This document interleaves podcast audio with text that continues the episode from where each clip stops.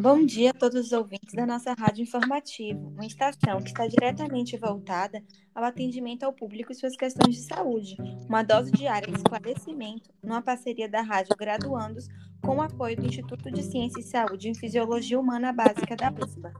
Hoje iremos abordar uma questão que nos foi solicitada por um de nossos ouvintes, sobre determinantes da pressão arterial. Para a conversa de hoje, convidei a médica Verônica Leitão.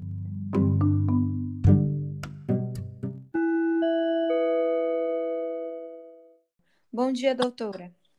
Bom dia, é um prazer estar aqui com vocês hoje. Então, doutora, como a alteração do volume sanguíneo afeta a pressão arterial? Então, as alterações do volume sanguíneo advindas da ingestão ou perda de líquidos afetam a pressão aumentando ou a diminuindo. Se houver aumento do volume sanguíneo, há aumento da pressão sanguínea, o que desencadeia compensação do sistema circulatório, na forma de vasodilatação e diminuição no débito cardíaco. E caso esta não resolver, ocorre a compensação depois pelos rins, na forma de excreção de líquidos através da urina, até, até a normalização da pressão. Se houver diminuição do volume sanguíneo, há a, diminu há a diminuição da pressão sanguínea, cujas respostas fisiológicas são inversas à da anterior. Vasoconstrição, constricção, aumento do débito cardíaco e depois, caso as anteriores não resolverem, diminuição da excreção de líquidos pelos rins, até a normalização da pressão. E como a complacência arterial afeta a flutuação da pressão arterial? Então, a complacência arterial afeta a flutuação da pressão arterial, reparando que houve mudança e mandando a informação para centros que têm meios de normalizar a pressão. Isso ocorre da seguinte forma: as mudanças na pressão arterial causam alterações na distensão desses vasos, o que aciona os barroreceptores presentes no arco aórtico e na bifurcação das carótidas, que mandam a informação ao Centro de Controle Cardiovascular Bulbar e age rapidamente para normalizar tudo. Bom, agora trago outras perguntas de outros ouvintes. Como o débito cardíaco e a resistência periférica total ou sistêmica determinam a pressão arterial média? O débito cardíaco é a quantidade de sangue que sai do coração em um minuto. A contralidade, contratilidade e o relaxamento do miocárdio, o volume sanguíneo circulante, o retorno venoso e a frequência cardíaca podem influenciar o débito cardíaco. É... Ah, sim. A resistência vascular periférica é a pressão que o sangue exerce nas paredes dos vasos para atravessar e seguir pelo corpo.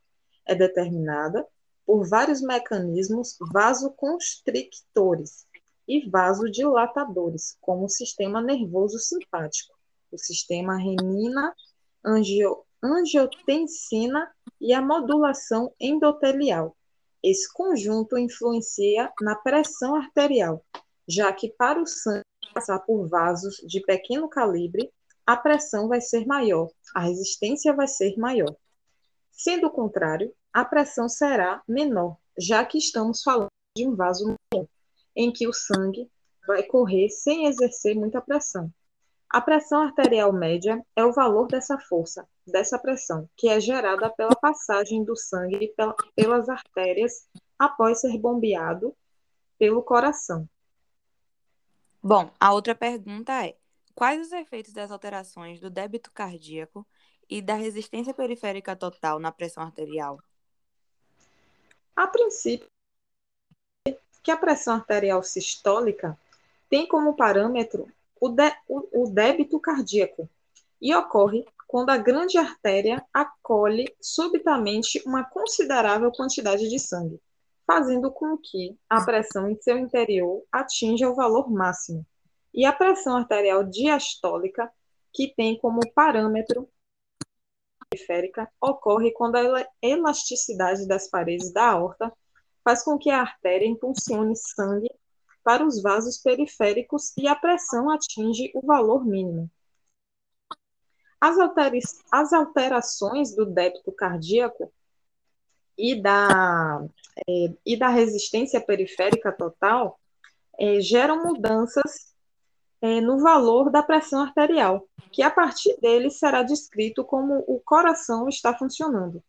Sabendo dessas informações, entendendo que há alterações no débito cardíaco a todo momento, sendo este relacionado a uma patologia ou não.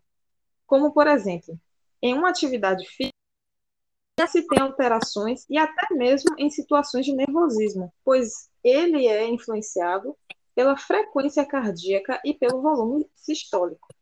Com isso, o aumento do, é, a gente, do débito cardíaco, é, que é a frequência cardíaca aumentada, ou o coração precisando circular mais sangue, gera o aumento da pressão arterial, arterial. E assim como no débito cardíaco, quando a resistência periférica aumenta, sendo menor expansão ou elasticidade quando o sangue passa, será a pressão, e isto ocorre para garantir o fluxo sanguíneo. Os efeitos dessas alterações, o aumento ou a diminuição do débito cardíaco e da resistência periférica, ocasiona uma proporcional resposta da pressão arterial. Muito obrigada, doutor. Agradecemos a sua presença e a todos os nossos ouvintes com perguntas. Muito obrigada. Obrigada, obrigada até o próximo programa. Até.